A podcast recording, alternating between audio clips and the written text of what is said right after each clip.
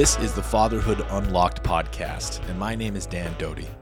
I'm a father of three, an outdoorsman, and a meditator, and supporting dads to be the best version of themselves is my highest calling.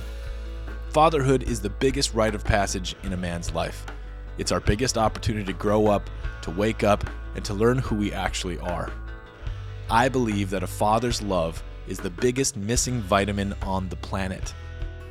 This podcast is intended to be a lightning rod to call men to action, to create community, and to set a new tone and standard for what fatherhood means. Welcome to Fatherhood Unlocked.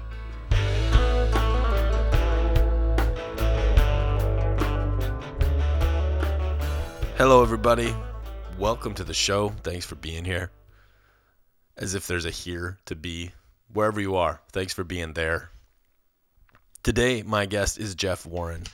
Jeff and I met a handful of years ago. He came to a an Evryman retreat that I facilitated and ran, and uh, I fell in love. Not not dramatically, not romantically, uh, but just human to human. I had found Jeff's writing uh, about meditation and consciousness. I I think a year before I met him, and just became a real fan and was excited that I got to meet him and, and do some men's work with him. Um, Jeff and I on this conversation dive into parenthood. Jeff has two kids and uh, around the ages of mine, younger kids, and has been really honestly and directly wrestling with that, as all of us do. And I believe his, his background in meditation, consciousness, self awareness, and all the practices that he teaches and writes about um, really come to bear with with children and that's a lot of our conversation here a lot of our conversation is being honest about the difficulty being honest about the role that meditation can and uh, could possibly play uh, for you or for anyone in the job of fatherhood and parenting. And on that note, I just, I guess before the, the podcast starts, I just want to share my uh, current status and I guess gratitude for all of the, let's just talk about meditation for a second. I've, I've been meditating since, formally, since I was 27 27 or 28. I've been studying with a teacher named Dr. Reggie Ray and a school called Dharma Ocean, and it's a Tibetan Buddhist uh, style of meditation or lineage, and it's a somatically oriented lineage, at least the way that that uh, Reggie Ray teaches it.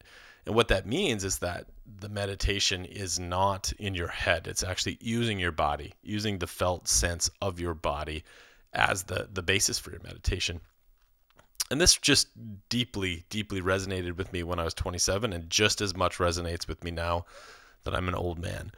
And uh, I, again, am just so grateful as into how this has played into my life as a dad and my life, you know, just as a man. And I feel like one of the unsung things um, that meditation or this type of meditation can bring you, what it's brought me, is just the ability to be where I am and enjoy the good moments. And I guess it also means the ability to stay present, at least attempt to stay present with some tools in the midst of difficulty. But what I want to talk about right now is is just the the capacity to let in the good when it is good. And this last weekend, it's Monday morning. I'm I'm recording this intro, and this last weekend was eh, eh, nothing fancy. We didn't go do anything pretty or, or wild. We actually just did a lot of yard work. Um, I got my chainsaw out and cut some trees up, and we're getting our garden ready for the week. But there was just these times where where all three kids and Elise and I were just so there, right? So so in sync. Something simple like a popsicle on the deck after you know in the hot sun. Um, dragging woods with my with my older boy and you know he's starting to really intentionally want to get stronger. So we're having pull around logs around the yard and help me clear brush and help me dig trenches and just lovely. And I, I, do you need to meditate in order to enjoy that? No. Did I need to meditate a bunch to learn to let go and be present, not in my head? Yeah, I think so. And so that's what I'm coming into this conversation with Jeff, just in the back of my mind today.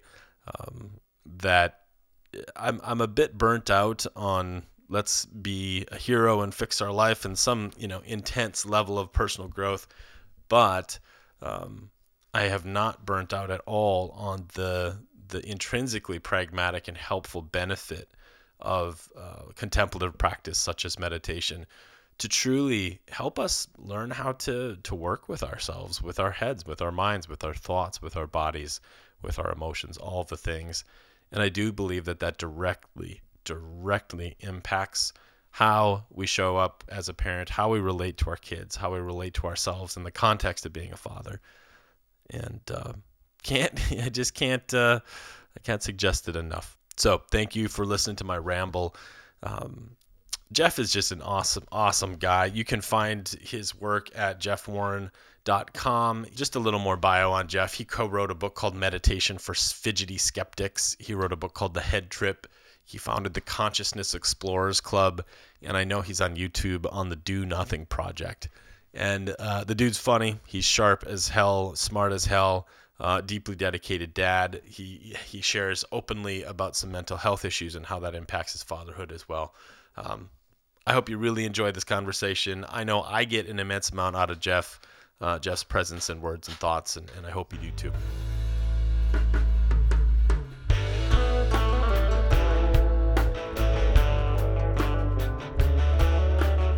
I'm excited, Jeff, to I don't know. It's this has been I think many months in the planning. We've we've we've uh, we've been at this conversation the the pre the pre part for quite a while, but um, I'm excited first of all to just talk to you in general. I, I, every conversation we've ever had kept me left me stimulated and, and curious and sort of in a good place. So um, excited to have you on the show.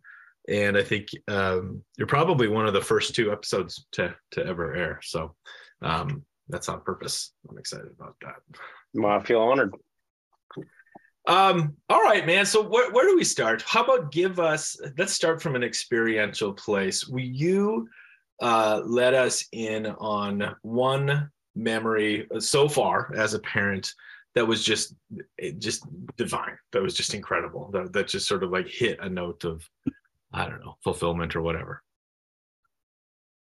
oh man i mean I'll just start with last night. Um, my little guy, I got I got two kids. I got a six month year old Sasha, and I have a three month year old Eden. Eden is uh, homesick at the moment, like pretty much every kid and parent I know. You know, we're in the uh, the COVID flu cold season respiratory combo moment. Uh, so he's been home sick from daycare the past couple days, and um, and at the same time, our baby is sick, and our baby is having a lot of trouble with the sleep training, and so baby was up in the night, freaking out as he's been up every night for the past two months, and woke up my toddler, and my toddler was super scared and freaking out. Um, and he's been just he's just recently moved to a big boy bed with his big bed and he's sort of he's actually very independent little guy you know? We, at the end of the night you know my wife usually puts him down or i'll put him down and it's like okay mama okay dad dad good night. He's like see you later but anyway he was not in that mode in the middle of the night he was super scared and we're having this whole thing go on at home around his you know, me being around him actually excites him so much that he doesn't sleep well. So my, my wife now does more of the bedtime stuff. So at first she went in to reassure him, but he wanted dad, dad, you know, I could hear him saying dad, dad, dad, dad. So I went in and that's the moment, you know, mm. that moment of immediately he just the way he leans into me, that complete and total trust the the sense of being able to enfold him as this caregiver protector um, the ability of my nervous system to settle his nervous system that the sudden click like this calibration uh, the vulnerability in him the and the love that's just pouring out of me out of my wife who's so grateful out of him and it's just this tableau you know and it's we're in the and it's the middle of the night and I'm leaning awkwardly over on one side. And he's kind of propped up on my arm, and my wife is kind of holding his hand, and it's the three of us there, and it's the wind and the trees outside and it's cold in Canada, dude. and it's, but it's warm in that little room. And it's just this little, that's it. It's like a painting. You know, if I was Raphael, that's what I would have painted. Just that. And I get that every day. Yeah. Uh, and I know you know what I'm talking about. I mean, uh, yeah, all the way. Especially when you when you said like the the the bringing them in for the for the for the hug oh, yeah. embrace and that that click that you know or the alignment space opens oh yeah gosh it's just like and does anything feel better than that you know just yeah uh I so I mean that yeah I mean that has been the big learning for me as yeah. a as a parent is how to yeah. hold that space you know, because there's a part of it comes naturally for us and then there's parts of it that are challenging where we we don't stay in contact in that and that's kind of like the in a sense that situation is an easier kind of situation you know they're they want you there they're they're fearful you know they're just this little person and you're this big yeah. person and there's this uh for me it's easy to slip into that mode uh, that there's challenges though on the other side where i i have a harder time being present and helping that click happen and so sure. that's where really the that's where the curriculum is, you know. Yeah, for sure. I think, you know, just my sort of preference sometimes or style is I mean, we'll get into some of the challenging things. I think that's really helpful and valuable, but I think we sometimes speed over the the, oh, yeah, the, yeah. Be- the beauty that. too. You know, I don't need, I don't feel compelled to to chase into the that too quickly.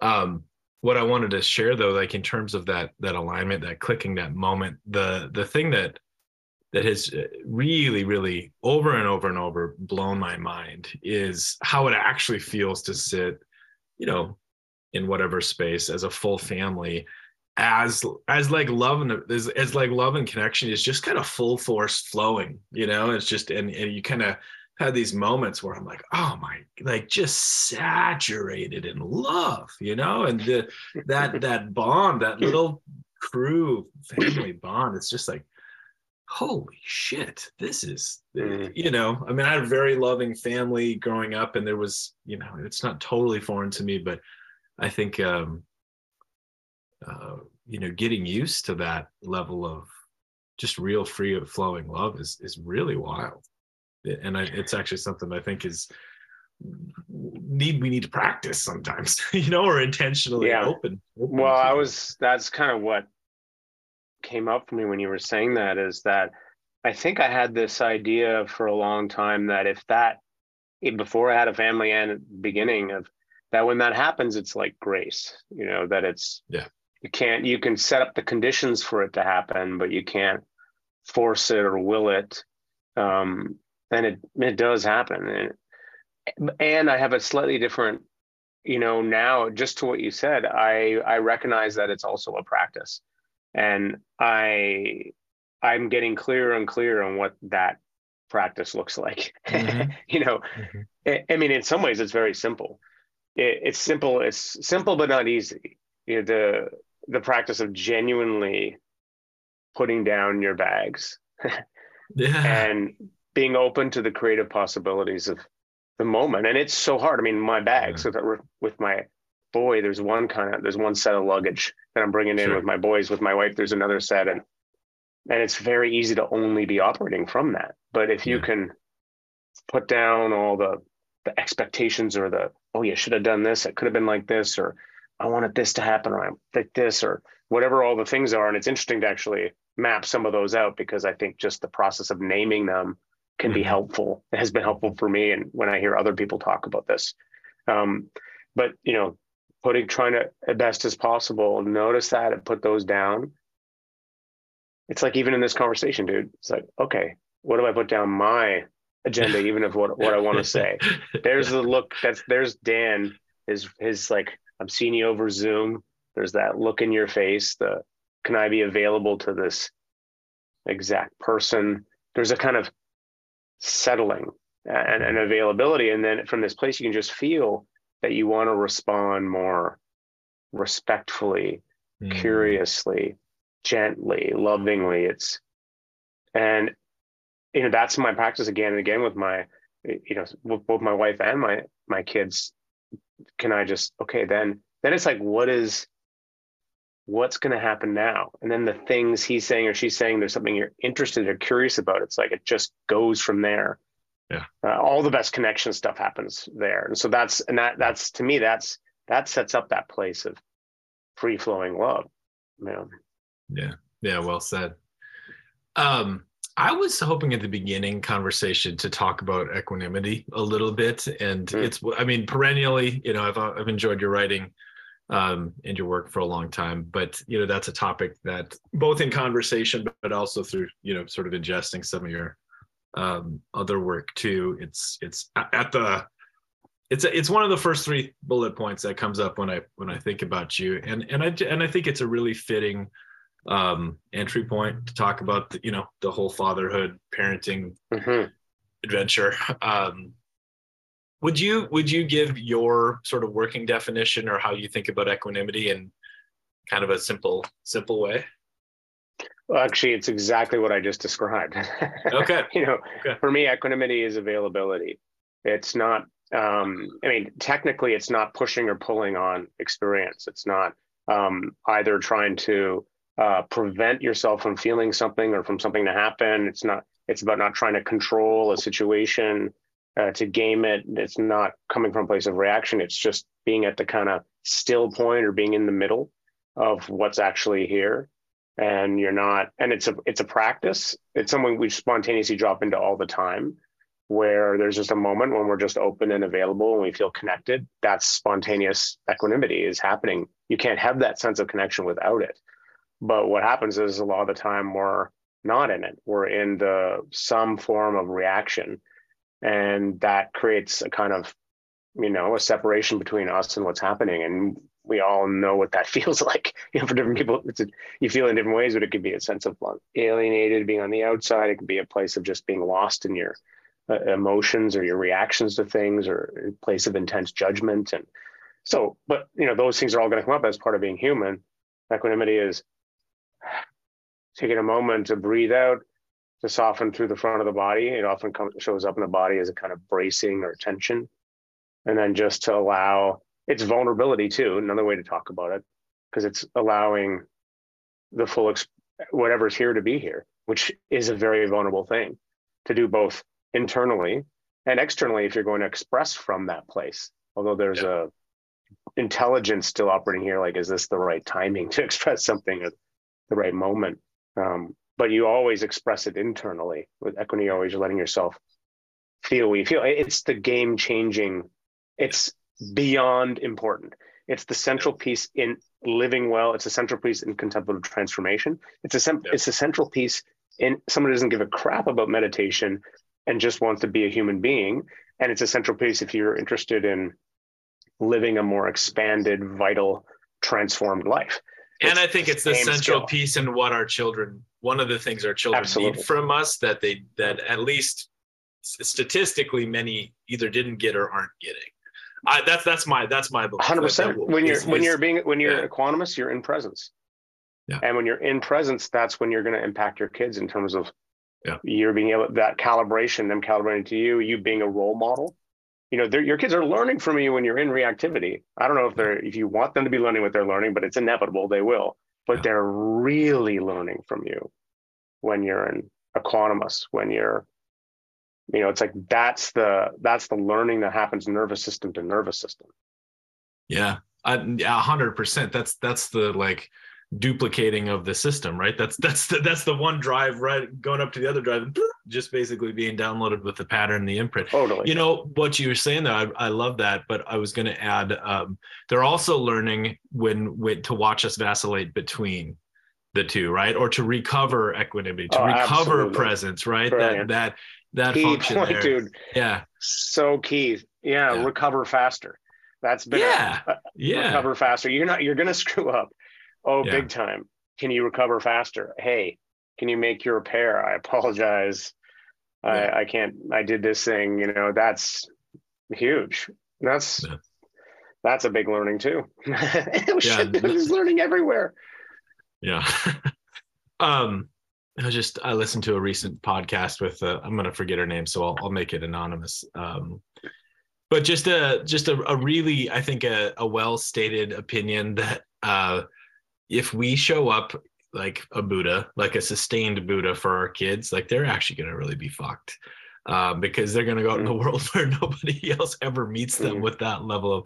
So uh, um, it, it was a nice note of of uh, I guess I am just that. saying it, just saying it to not like lay a trip on anybody you know, to think that, you know, you're going to find perfect equanimity every moment you interact with your child, right? Because that actually wouldn't be the best training.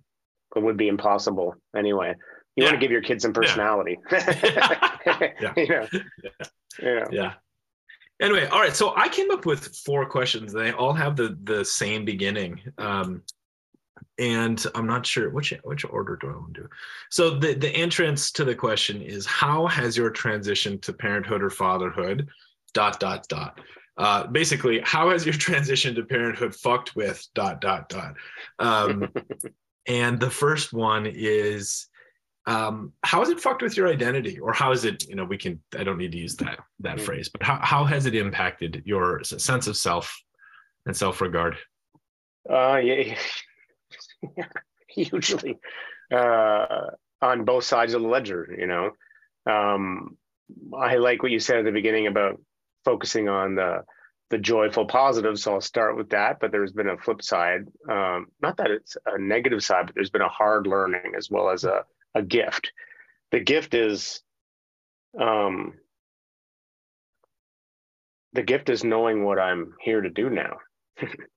this yeah. complete clarification of my priorities. Like tr- it's just never been more clear. I know exactly why I'm here and what I'm here to do. And that sense of being I'm a dad is just so deep in my body. Like there was a I had friends even say that your whole body transformed, your whole energy transformed when you became a dad. It just like I just ground down so hard because the bio the biology in me knew what to do in a way um, and that has been incredible. Um, so that clarification of, uh, you know, uh, where I am in the world, you know, the sense of priorities that it's given me, the sense of kind of grounding um, and confidence in a way, um, all those things. Uh, you know, also it's a, it's a forced plunge into no self, at least yeah. the first stage of no self in the sense that it's no longer about you. And I was relieved to be over my, because I'm over myself. it's like, I'm so bored of my shit. so it's like, it's not about you. It's about this bigger group. And it's like, and I have to, my nervous system is just expanded by, well, now it's expanded. First expanded by two when I got married, then three, now it's four. And, and I am at the moment when I am, my needs are secondary uh, they're important, and that's a whole thing. That balance, uh, that impossible balance. It's it's important to talk how our needs are important too. But you know, whatever you know what you need to do in the yeah. middle of the night. You know you need your sleep, yeah. and you know you need to be with your little person. So so it's yeah. so that sense of like it's given me a bigger identity, literally. Um, and but but it, the cost is uh, the old kind of freedom, the old. Mm identity who I was, the person, I, and it, in a sense, the cost was me being the the person I used to be that I felt was interesting to myself. I don't find myself to be interesting to myself anymore. Before, when it was all about me, I was like, I was cool. I could say funny things. I was like edgy. I was interested in, I was interested in the big issues. I, I was the center of my own. I was a superstar in my own movie, you know. Yeah. And and it was exciting and i was and i was having peak experiences and i was single and i was and i was going out to bars and dance parties and i was traveling the world and i was doing extreme sports and it was all so cool and awesome and i mourn all that stuff because it all just is gone now i'm changing diapers and i'm just like if i'm not working i'm helping work with my kids i can't get out of the goddamn house i don't see any of my friends i don't exercise i haven't showered in four days you know i look like shit it's like that's what I lost. and that's a real uh, loss. Oh man, isn't it ever? Yeah. I'm going to interrupt this conversation to tell you about a course that's offered on my website. It's called Intentional Fathering. And the the basis for this is the recognition that the job of being a dad today is overwhelmingly larger than it was a generation ago. There is a huge uptick in expectation that is laid upon us as fathers today, and I'm actually very grateful for that. But it does leave a really large gap in terms of skills, in terms of perspective, in terms of initiation, and in terms of really just our basic understanding of ourselves in the role of fatherhood. Some of the stuff that we get into in this course includes clear and honest communication, how to be fully straight with your emotions and not just repress them all, developing the awareness and the ability to pay deeper attention, perspectives on balancing work and home life, how to track the needs of yourself and the needs of your family, and how to really balance both being present and soft and uh, caring with the the wild need to not fuck around, to take huge action, to kill it at work, to take care of business, all of the things. And all of it put together. Fundamentally what this course is about, what I believe fatherhood is about, is learning to allow to give and receive more love in both directions. I think that's what it's all about. Anyway, that's a bit of a long uh, ad for this course, but I put a lot into it, and a lot of men have been giving really great reviews. It's called Intentional Fathering. You can find it on dandoty.com slash intentional fathering. You know, part of the part of what really excites me about this and these conversations is is that um, so that exact thing that that shift in consciousness different for everybody obviously through your own experience but but there is there's very clear patterning, patterning obviously uh, that that happens through this process. And i think even just talking about that you know copernican or what just that that shift of the revolution. of, sen- yeah shift of the center of reality man it's it's like you know i did tons of meditation men's work different different shit like all of my uh, young adult life until i became a father and then and then that happened that thing happened. And it wasn't like it was it wasn't like it came out of nowhere but it was but it felt brand fucking new too. It's just like oh mm-hmm. it, and it's so i'm not trying to help people learn a lesson that they have to experience but but i think just like opening the door and talking about that a little more it's really it's just so critical. And i see i see a lot of dads and or maybe maybe i imagine this i think it's true but i imagine there's a lot of dads out there that are somewhere you know stuck on that spectrum of oh, identity oh, shift and, and not knowing how to has no language for it no way to talk about it no one to talk about it with. And it's so you know recently one of the things that's been coming up uh, with a lot of dads has been the moment where we where we recognize and choose that this new family is our primary family and that we have phased out of the old and turned mm. our attention and said this is now my focus this is my responsibility so anyway that's that's an example of of that spectrum that i see where it's just like okay all right. You know i mean it's such a huge shift yeah. in how and how you it's experience huge. life right? Yeah i mean it's deep. It's about it's deeply sobering because it's about also mortality you know? You i have never i didn't understand my own parents until i became a parent really. And i didn't understand the arc of life where and this is just my take on it but to be young is to be at that center of the world and actually the culture caters to you uh, that wrongly i think but i think it's still just the default. The the young energetic person you know the exciting adult in their 20s and 30s the whatever the center of the universe. And then there's this transition where you realize oh you're now you're not the wallpaper but you're now holding space for this next thing to come.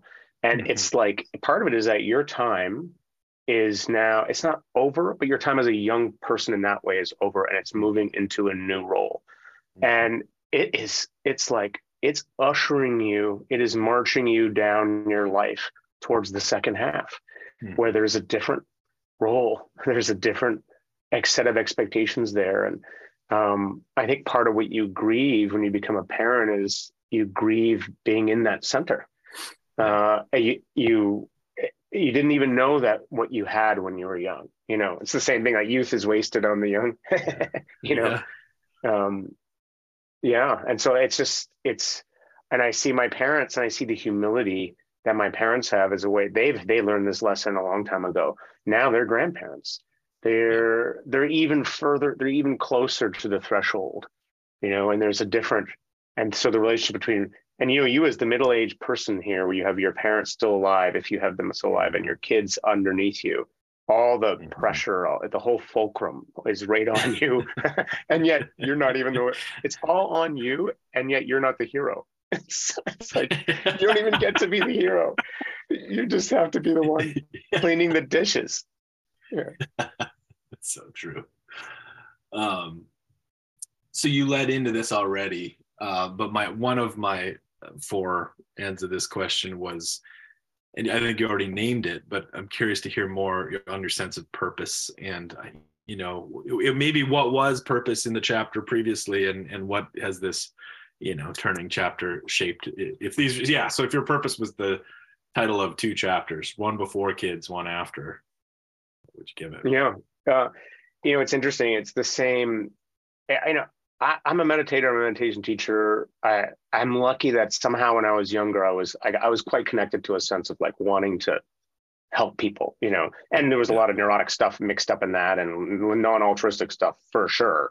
But I had a clear sense that my purpose, in a sense, was to was to teach my healing, was to uh, mm-hmm. you know try to turn my own suffering, which was considerable, into support for somebody else. And so I did that before I was a parent but I did it as an idealist.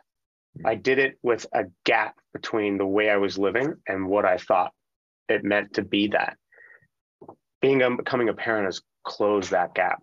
It, not entirely, but it's closed it more. It's made it very real. So my purpose is to be real, is to make this challenge uh, and the gifts of this real and relatable. And that's the that's the thing in a sense I'm trying to learn myself, and it's the thing I have to pass on or to share with anybody else. Uh, and not in a vertical way, because that's not the way I do it, but in a peer to peer kind of uh, mm-hmm. way, but one that acknowledges there's learning and, uh, you know, there is something about learning and eldership and all that. Um, so I would say that's how the, the purpose has gotten more um, grounded. Yeah. I'm curious. Um, I would venture an assumption that uh, your teaching has changed, you know, through mm. this transition. But I'm also the, the actual question I wrote down was, how has your transition to fatherhood fucked with your practice? Um, it's the same. It's the same conversation.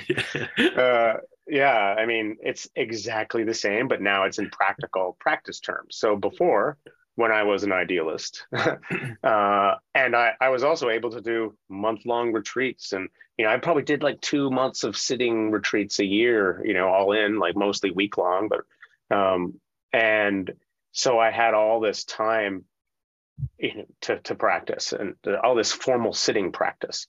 I have no time formally sit now, like none. I'm lucky yeah. if I can get five minutes, uh, 10 minutes a day. Once a week, I do the do nothing project. You know, I get 25 minutes, but even that I'm kind of guiding. So it is all about implementing these practices in the moment, on the ground, in real time. Um, and it's a lot harder to do that when you don't have the support of a regular sitting practice. So I will get back to that. I just happen to be in the, you know, in the total shitstorm of two kids under three and all that that is. But uh, so yeah, the, the how it's changed my practice is it's all about practical tools tools for the now, um, and it, it, has to be a, be able to be applied in the now. Otherwise, yeah, yeah, you know, it's not available. Yeah, I mean, I, I affirm, I affirm exactly what you're saying. I, I recently had a check in with one of my mentors, who's who's a really, you know, 65 year meditator and um, informally like a, a mentor of mine but you know i feel more disconnected from my formal practice actually than ever in my entire meditating you know 12 14 years now. Like i've to the point that if if it it's not causing any sort of alarm in me but it could right? It, it's it's like man should i be alarmed about this? Because i i just I, I don't feel tied in. And at the same time i feel more tied in, I guess, you know, yeah. than ever. And I don't feel off kilter. I don't feel off base. I feel like I'm, you know, I have my seat under me too. But um, ama- that's amazing to me. because I I I do feel a bit off base or off kilter. I mean, not I know I have my priorities right, um, and I know and I'm thankful for these in the moment practices, but I find it harder to implement them if I don't have yeah. even just a protected 15 minutes a day. It's like the thing about sitting in stillness. It's it's the training. I mean, life is the real training ground, but this is the gym yeah. This is the gym where you get to deliberately connect your nervous system in a sense, in a very pure, simple culture. You get to where things have begun to settle a bit. You can really see the small calibrations that you can make. You can see what you're holding. You can cultivate those skills. And it's mm-hmm. this protected container that then that taste of it reminds you how to find it in the mm-hmm. moment. And so I, I do feel loss of that. Um, and I look forward to bringing it back. But you, know, you work yeah. with what you got. Yeah, man. I mean, I, I just think it's, I think, so I've been doing these classes, which are kind of a boot camp before you become a dad. So it's, you know, for, for men who are, um, they've already, you know, they're on their path or they're about to, to become a father. And, uh, honestly one of the most statistically big concerns they come in with i mean one is what about my freedom which we already kind of touched on the other one is what about my morning routine or what about my practice and i'm like just you know make a fucking ceremony out and just say thank you and say goodbye and i'll see you totally. i'll see you again one day you know it's just Making like i'm, I'm six idea. years in I have been plotting for two and a half years to get the level of childcare we need in order to get my mornings back. I just about fucking had it a month ago. And then our au pair situation blew up. And then, like, literally the week that I was going to get my mornings back for six fucking years. And then it went away. So I'm like, oh, yeah, all right. Um, I can go without more, you know, but anyway. You're reminding me of my main practice, you know, which is I choose this. I said, this is the curriculum. I choose this. I choose. I want this. I want this austerity, this challenge. I want to be in the dry. I want to be in the the arid fields right now in the desert. You know, I choose this. Uh, I have to say that. If I don't say that, I'm I'm in this grumbly, complaining lack mode. Like, you know, yes. uh, and I'll I will whine like a king. Like okay maybe not like a baby a baby king. You know so i have to i have to choose this so i don't just drive myself and my wife insane with my whining. Um, all right here's the fourth the fourth of the questions is how has your transition to fatherhood um, impacted your vision of the future? Oh wow. It's a great question yeah I mean, you mean not just personally, but also for yeah, both yeah, yeah, uh huh, yes. Oh. okay, well, let's start with the personal. Um, I mean, they're both personal. That's kind of what that's the punchline in a way, right? Uh, I, uh, you know, I don't think I really understood impermanence until I became a parent because it happens so quickly, the changes.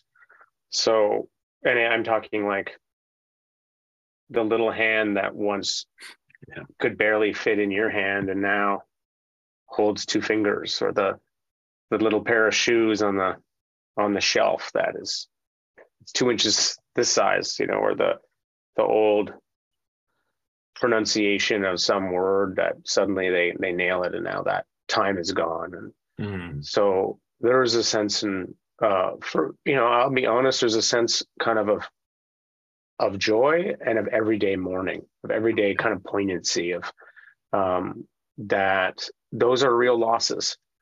And there are new gifts emerging every moment. I don't i wouldn't i'm not i'm saying it's exactly both.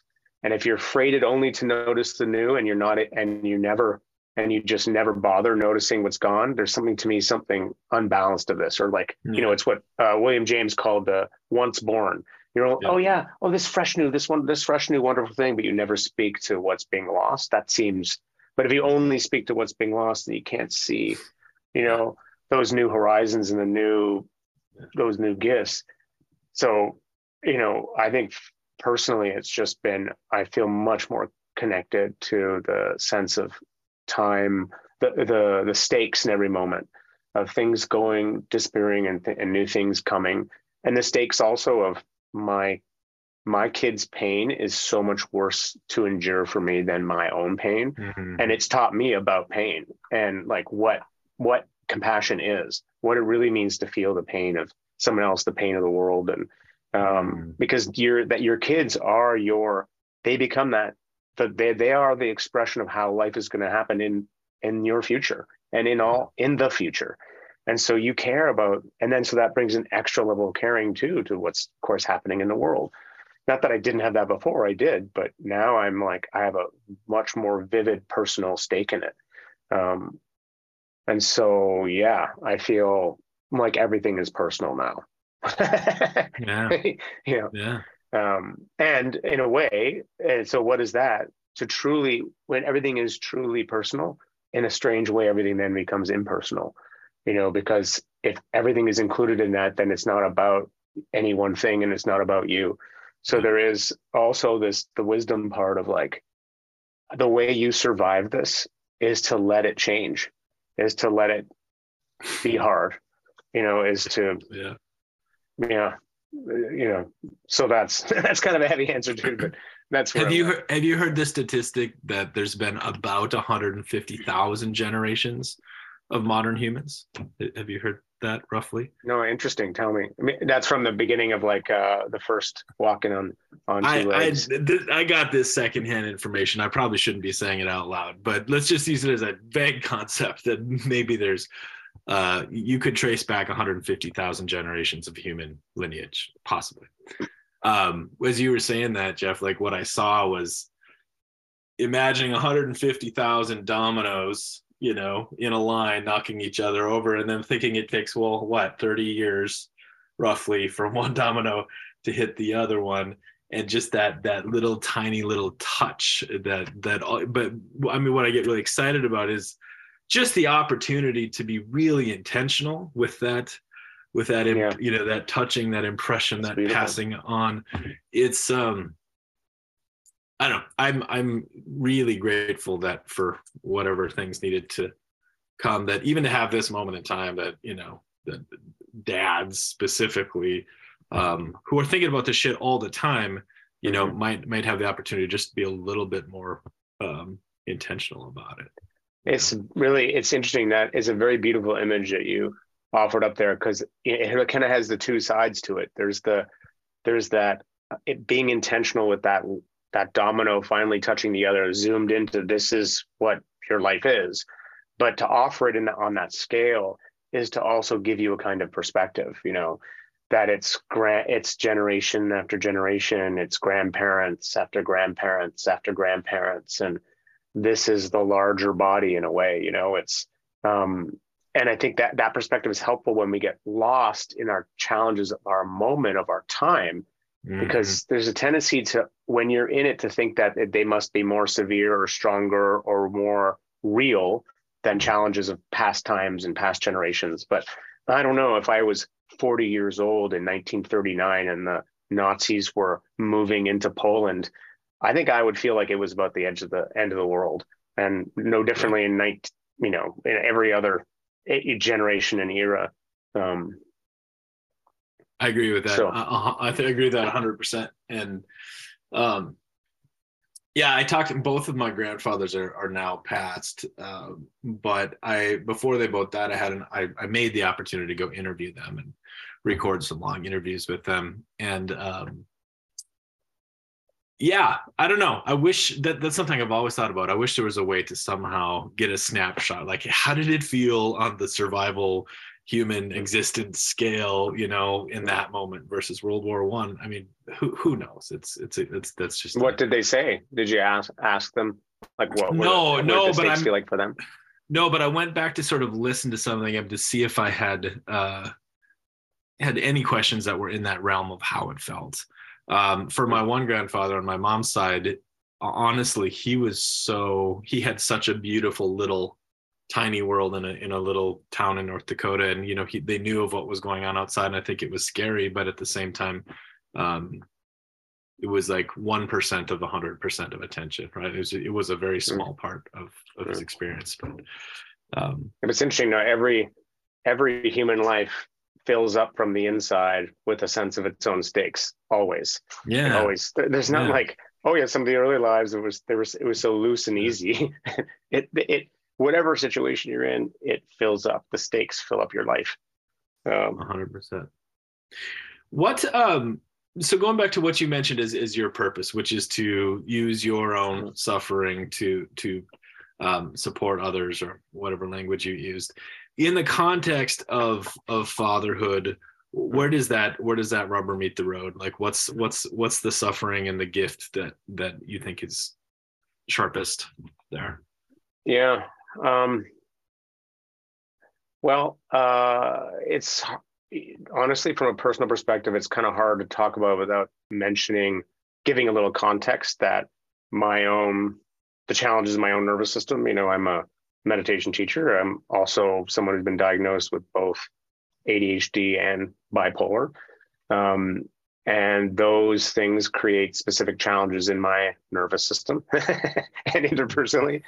And that those, the learning I've had to do there is turns out to be very helpful for the learning we all need to do, only because at times it can be kind of an extreme form of that dysregulation. You know, to have both those things is to basically be dysregulated. Your attention is dysregulated, easily dysregulated. Your emotions are easily, um, uh, you know, your sensitive, your emotions are usually dysre- dysregulated. Uh, your energy levels, they all of it is much more volatile.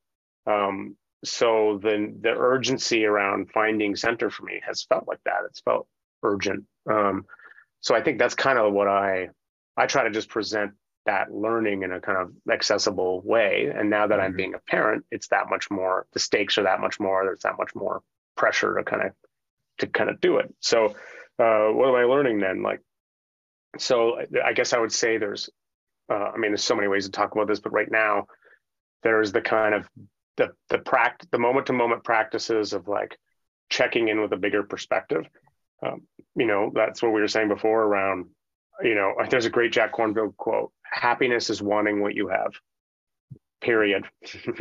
you know, or another Thich Nhat Hanh quote: "You know, there is no way to happiness. Happiness is the way." So the moment to moment practice of just going, I choose this. I don't just choose this. I want this. When it's hard, I want this learning because this mm-hmm. is when it's hard, there is learning. That's what learning feels like. I this is my curriculum. You know, this this leaning into the hard stuff and constantly mm-hmm. instead of just freaking out about it and and like or getting super resentful or angry about it or it's like nope can i and i so but i do do those things but i have to remember okay moment to moment i choose this i choose this um, and then there's the in the moment when things go insane so for for for a bipolar brain you what happens is the um, the parietal lobe basically is what uh, regulates the limbic system. Mm-hmm. And in a bipolar brain, there's that they don't, it doesn't work properly. So you basically get these intense experiences of arousal and there's no lid. It just, mm-hmm. it's like the, it's just like you're hitting the engine, you know? Mm-hmm. Um, and so uh, that means you're, you just in the moment for me, there's just when my little guy is absolutely freaking out um, I start freaking out, like I inside, um, and it's very hard for me to stay present. I, I just want to bolt or you know freaking throw my kid out the window or whatever. You know all the urges and impulses. Um, so what I've what helps me at that moment. Um, uh, in, and I also want to say something after that third thing about all the things, the wrappers, the self-regulation things we can do to take care of ourselves outside of in the moment, because mm-hmm. those are important. Mm-hmm. Uh, mm-hmm. But in the moment, what helps me is just this cleave down. This, this is what I, I, I say to I just say cleave down. I got to go right down. I got to shoot my attention straight down to my feet. Yeah. And I got to ground my attention in some sensation in the present moment. That is not my mind freaking out. That is not my emotions freaking out. That is just something, and it could be visual. You can do this too, or sound. But I I go through the body, and I and it's got to be like every moment is bearable one moment at a time. I got to go right down to mm-hmm. just this moment. And guess what? In just this moment, I know you know this as a meditator, there's just sensation. If you can shrink wrap under so you're down to just the mm-hmm. sensation mm-hmm. in your feet and the stuff is just on the periphery now, your thoughts, your feelings, then you can, it's so much more manageable. And I just have to remember at every moment. It's not even that different when I come home and see my wife. It's like I put down my bags, I come to what's just in the moment. The question is, how much of an emergency is it? When it's a real emergency, you got to do that yeah. Yeah. right down to the feet. And so, and that what happens, it lets me, you know, and then also I may have to go, sweetie, I need to take a time out. Can you handle this? And I try to get five minutes. Sometimes you need to do that because it's too much in the moment. But sometimes you can't because there's no one you can trade off with. So it's just like right down. Uh, and I'd say that to any parent, anyone, you know, if you can, that's what you break in case of emergency. That's the break in case of emergency glass. It's like yep. right here, vertically down. Are you shaving off the past? You're shaving off the future. You're just kind of like anchoring yourself in some sensation. Um, and it's amazing. Like within 30 seconds, less the, the that that mm. bell shaped urge the reactivity mm-hmm. freak out it passes even for me in my i mean this is one aspect of bipolar the other aspect are the deep the endogenous shifts in mm-hmm. hypomania and uh and for me i have less of the lows more of the crazy high um mm-hmm. but anyway but that's so that that's how you, you manage in the moment and uh, at least how i do and like you said sometimes you get it sometimes you don't and then there's repair so recover mm-hmm. faster is um, and then there's also as a neurodiverse person um, you know that's another big part of this is and big part of what i try to do is encouraging people to see the uniqueness of their situations their strengths and weaknesses and where and how they can have a conversation with that in their immediate family group or friend peer group or community group so that there can be this transparent understanding of where of where you're in and where you're out and when you yeah. and when and where you need support. So you can literally like think of the bigger family as a giant big one big nervous system, one big brain, and yeah. there's the pride of like my my mom, my wife's more the frontal lobe uh, for yeah. sure. She's got a better sense of planning things and whatever. She's you know it's like and I'm over here. I've got this.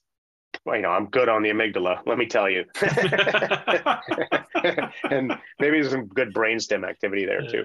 And then you know, it's like, so who's you know, and so you have to make sure that, that there's a full coverage of the basic functions between you and your partner and or your larger caregiver team, grandparents. And then eventually, of course, the, the kids move into that. But so having that view of how we regulate the whole system, and then based on that view, what are the things that are, you need to do as a, that larger group in order to keep that functioning? So sometimes one part of that nervous system is going to need its own it needs to go it needs to go into the shop you know? It needs yeah. to you know my wife i'm like i make her social plans because what her problem is she freezes and doesn't reach out to her friends. So i'll be like i'll text my friend tasha. I'm like tasha you got to go hang out with sarah and i'm making this plan for you right now because they're friends. Yeah. and it's like that's and then it, she's transformed. She gets one night out with her friends and it's like okay um, so you know that's a lot. I know I just said. I mean, I, maybe it was a bit scattershot on account of the ADHD. No, but, not a, not no. You know. it, it, I think it was it was perfect. It made perfect sense. I think. Um, I love that spread out image of a you know the connected nervous system in in a sense uh, because um, I don't think a lot of folks quite get how much we're we're feeding in and off of and, and regulating yeah. and, and, dysregulating each other. I, I, don't think it's common necessarily common knowledge. And the family system is I mean, I, I, I like tripping out about you know the the larger organism at play, the family as an organism, the the you know lineage mm. as an organism itself. Like it, it, wow, it is, yeah. it's it's it's a living system of of sorts. So I think that I think that makes a lot of sense. You know, I mean that happened last night. My wife went out with with her friends last night, and three clicks softer today. You know, yeah. three three clicks more available. Um, well, if you, um, if you if you think about that larger system, it's like if one person is miserable, really miserable in that, everyone else around it is then compensating. You know, it's yeah. even if they don't know themselves to be miserable, but they're being thrown off. They're dissociating out of this thing as their way, or they're getting angry about that. You know, it's like it just creates this enormous disruption. So you there's you have no choice but to be interested in the well-being of the whole unit. And by the way, this is true, of course, of the world. What's Yeah. true of the family is true of Yeah. the of, is true of the community, the city, the country, the world. You know, Yeah. the planet. Um, and then back to the, the you know the you called it cleaving. What did you you, you call yeah, it? Cleaving. cleaving down, cleaving, Cleaving down. down, yeah. made me think about you know the the embodiment element or the somatic sort of awareness that that I teach and practice. Um, I I just heard. Do you know Michaela Boehm, uh, spiritual? She used to teach with David Deida. Um, oh, was she his partner? Not love partner, just teaching partner Okay. for a while, as far as I know. Um, I really, I really enjoy her her perspective on things, and so she finally put things into a, you know, a twenty second clip that really landed for me, which was that one of the the most important parts of uh, interoception, or just being able to even decipher what's happening in your body, is because it's it is that that momentary thing to hold on to um, that can basically keep you from being swept away in any of the old traumatic patterns or thought loops or anything like that. And, and it, it's just in a practical sense, if we can feel our body, then we Mhm. can be here right and and not get uh not not just stay in the in the swirl of everything and i think that's pretty straightforward and um Uh, I don't. I mean, something about it really clicked something Oh, fairly God, big yeah. into place you know I don't. I don't know if it's it's straightforward, but I don't know if it's obvious to people because it Yeah. wasn't. You know, I it I I feel like I only really learned this in the past year that when the way to create a boundary is to stay connected to the feeling of my own body because Yeah. I'm so sensitive. Yeah. I would get my Yeah. kid would have a big reaction. I would get lost in that reaction or Yeah. um and but if I can in the moment just stay aware literally of my feet uh, when he's doing this, it, it's completely different because now I know where I am. Before I- I don't even. It's like that to me is what you're talking about with the embodiment. Yep. It's Yeah. a radical. It's very simple. It's very radical, and everybody needs to understand that tool. Yeah, hundred percent. And it's and it's really a, a graspable tool once you've had a little bit of experience with it, right? Um, it it it's it's real. It's practical. It's it's not uh, you know it's visceral. I guess is, is it's why it works for me. Um, because as because Now I you got a big uh, old teddy bear embodied body, buddy. yeah but i didn't right and um i have a, a pretty high level of sensitivity just to to uh, energy and subtext and all of the other things too and i think I've uh, noticed that about you. yeah having having the capacity to, to to have the body you know awareness kind of on dial up right on speed So how do you? Here's my my question for you. How do you? How do you manage to be both? What do you do uh, to stay both embodied and to not lose that sensitivity? Uh, Yeah. What is your like literally where does your attention go in a moment? Is it just that you've got such a, history of doing that it happens automatically, or do you have to be intentional about that? That's such a good question. So as I feel into it, the I, I think it was I think I absorbed it from my all of my time in the outside in nature. I, I Mhm. feel like that. I feel like that was the training ground in Yeah. which um, that kind of both you know that both cups were full in terms of open sensitivity and then also um, yeah fully sort of Grounded. present present. in and present out right and actually so last of, of all things to talk about which um i don't know i don't need to i don't need to uh, preface it but i led um a first time hunters camp it was a men's work retreat but it was new Mhm. new hunters that had never hunted before and cool. there's something about that activity done in an intentional careful Oh, yeah. mindful way that really brought together the just sitting in a field like observing looking for for animals or signs or listening is it was it was such a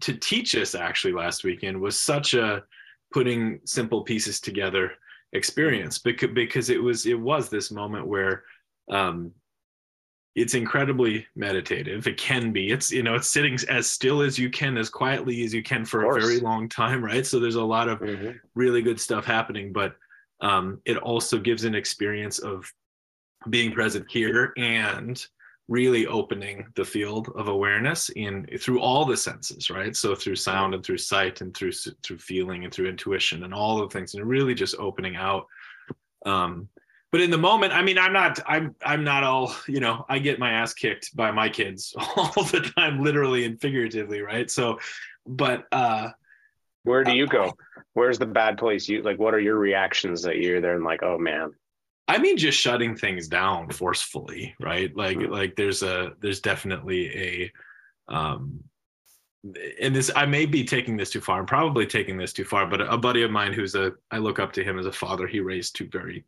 successful sons that are now adults, and he's like, you know, listen, um, you're gonna want to develop a look with your kids. And I'm like, what do you mean a look? And he said, the look that means that you have now crossed the line, no more fucking around look, right?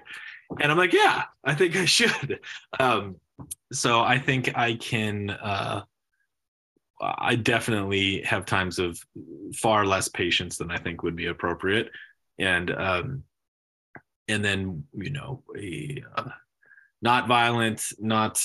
I mean, I guess in my lens, violent, but definitely can can get big and loud, and sometimes yeah. sometimes feel justified in doing so, which I think is clearly not uh, always right you know most mostly not right uh, but yeah that's where i go for sure it's so useful to know your your things you know for me it's uh i either shut down like i i just like it's too much i just want to read my book and i just kind of dissociate from the it, that's like my old one from being a kid or yeah. i'm or i get mad you know too mad just like what you're yeah. saying or i get over like hyper vigilant, like over entangled, over too, too tuned in to them and worrying about them. And yeah. I have to, you know, I mean, hovery, which you, you know, you don't want to, you know, it's kind of good to know your, mm-hmm. know your, what your shtick is so you can catch yeah, it. Totally. Yeah. Um, I, I think my other ugly would be, well, of many, but one, another, one other ugly would be to, um, make make things about my my wife about my partner just just with what's oh, yeah. ob- obvious you know blame shifting activity you know just oh, being yeah. overwhelmed and being it must be fucking her fault you know? Yeah totally. Because it is. yeah, yeah obviously. That's what the, I go ahead, um, on like, the other oh, where's my shoes? I'm like where did you put my shoes? Where did you put my shoes? She's like you put your shoes um, uh, whoops. Sorry, son. That's not how you're supposed to be.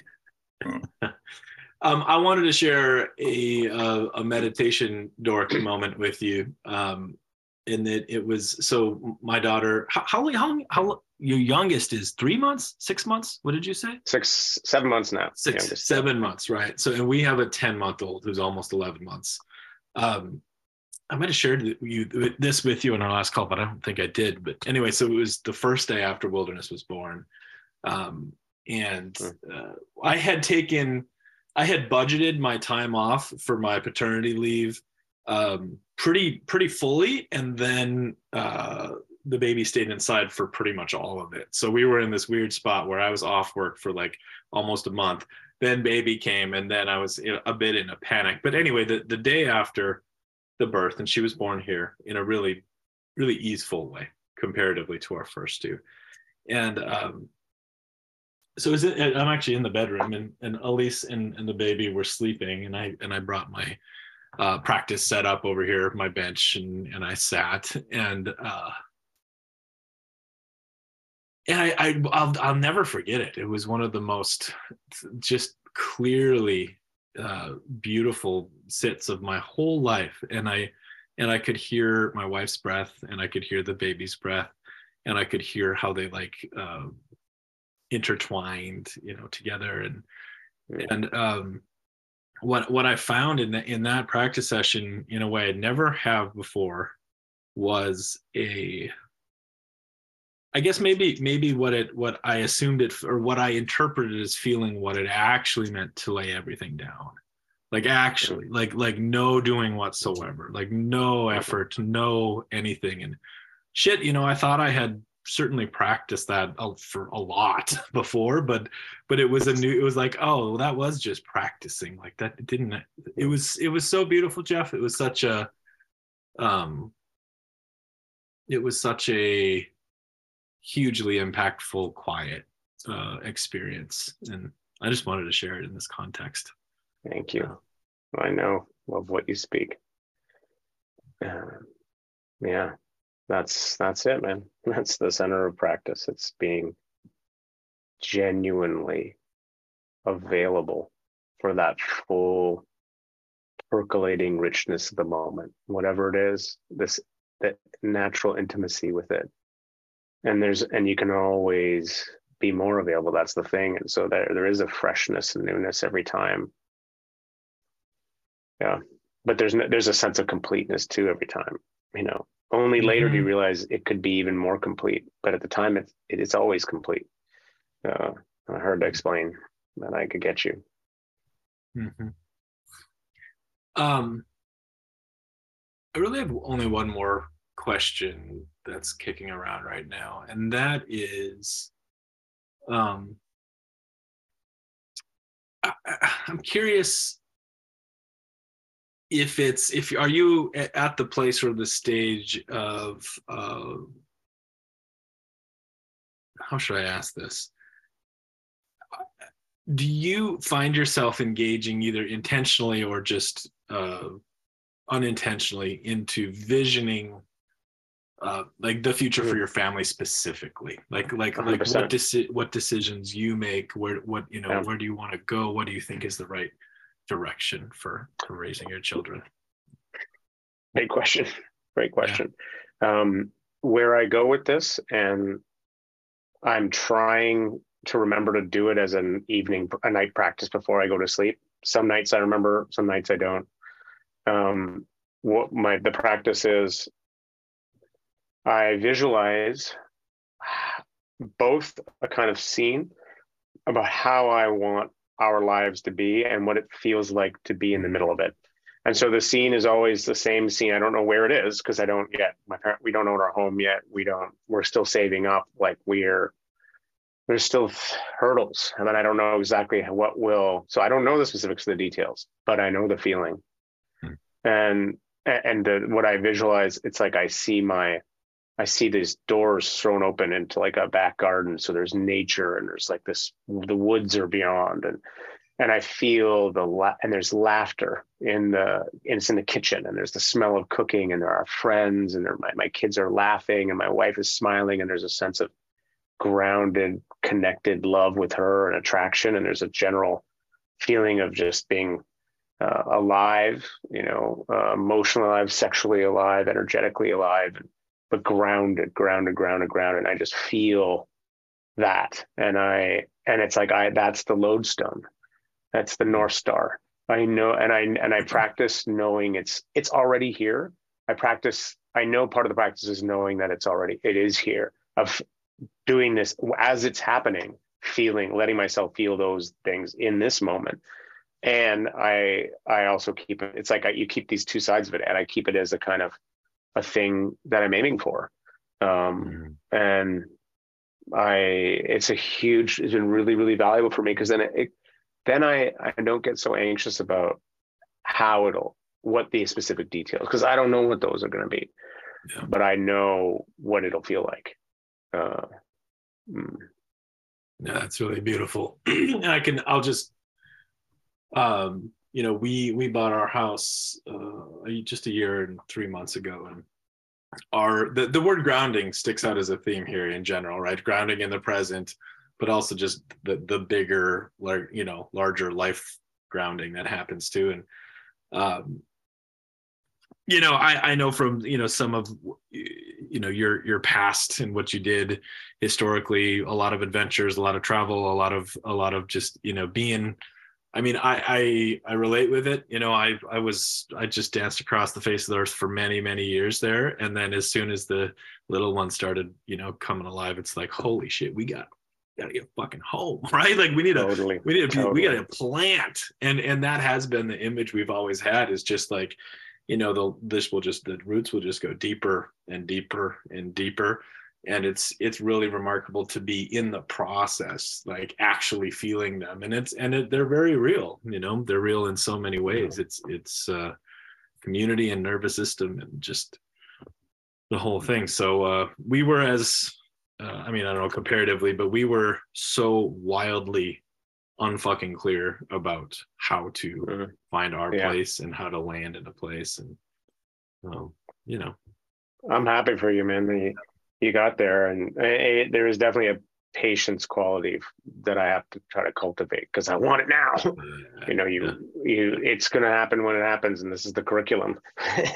yeah, yeah, it's like okay, uh, yeah, and that balance of finding it right now. Like I choose this. You know, this is what I want. You know, um, knowing that there are also there'll be a time when there'll be even more of that those pieces in place. yeah.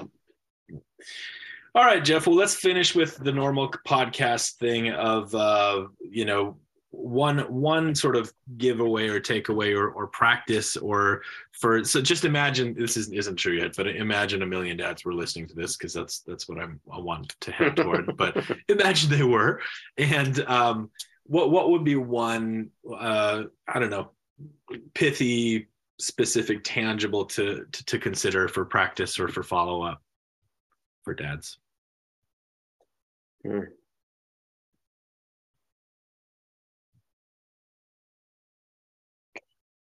Yeah, I mean, I guess I would say uh, the piece around just put down your bags. You know, that can you come to the table with you know fully present for what is here. It's so profound. Like your your your grudges, your agenda, your expectations of things that didn't get happen or wanted to have happen, or all these things that we lay on our kids and our partner.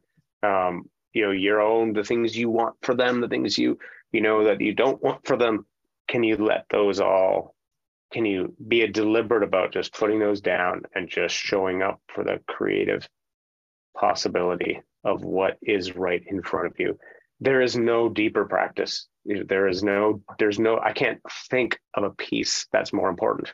Mhm. you know i know there are lots of important pieces but it all happens. That's the that's the ground where it all happens. That's where healing happens. That's where change happens. That's where creativity happens. That's where connection happens. That's where contact happens. Mhm. so some way or practice for you to do that um, Mhm. that's what i'm working on. That's my number one. Beautiful. And uh, what what are you? Are you full time dadding right now? Are you where where can people? Uh, are you still got a, a bunch of stuff run on a calm, or where's your where's your where's your stuff Yeah. these days?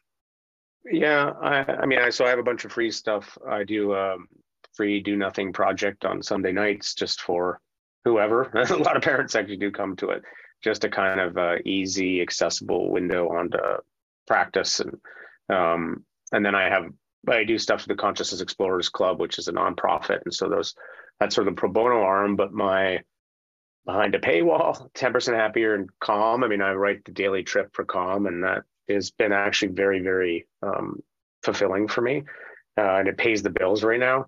They're terrific to work with, and same with ten percent happier. And so the, some of that content is out there for free on my website, other places. Also, my Consciousness Explorers podcast, which is of course free. Um, but those other things are they're kind of taking up most of my I mean between the kids and those various jobs that's a lot. And i do have a book i've been working on forever about kind of like what but what is what is med- the guided meditation? What is that art form? You know what is it? Hmm. how is it what is it? How does it work? And could the idea is to help you know democratize access to practice to uh, teaching people to be their own teacher to people to share practice like Mhm. really making it more peer to peer, showing that it's this incredibly creative medium. The practices we make in our lives are, in a sense, the most creative things we have to create because we're creating something out of reality. Uh, you know, so it's that's kind of a big passion of mine. So I'm blabbing about that in various places. You know, Awesome, beautiful. Yeah. Um, well, th- thanks, man, for taking some uh, precious time, and I really appreciate it. And um, yeah, you got you got some lucky kids underneath you, or behind you, or on your back, or wherever the fuck they are. We got some lucky kids. mostly on my back. I appreciate it. That's a kind thing to say. Same with you. All right, Jeff. Be well, man. Take care. All right, thanks for listening to the end. You're my favorites, always will be. Um, please check out Jeff's work at jeffwarren.com. Please send this episode to anybody who you think would be tickled by it, and sending you my best in fathering, and sending you my best in in everything, love and life and work, everything that's going on. Thank you.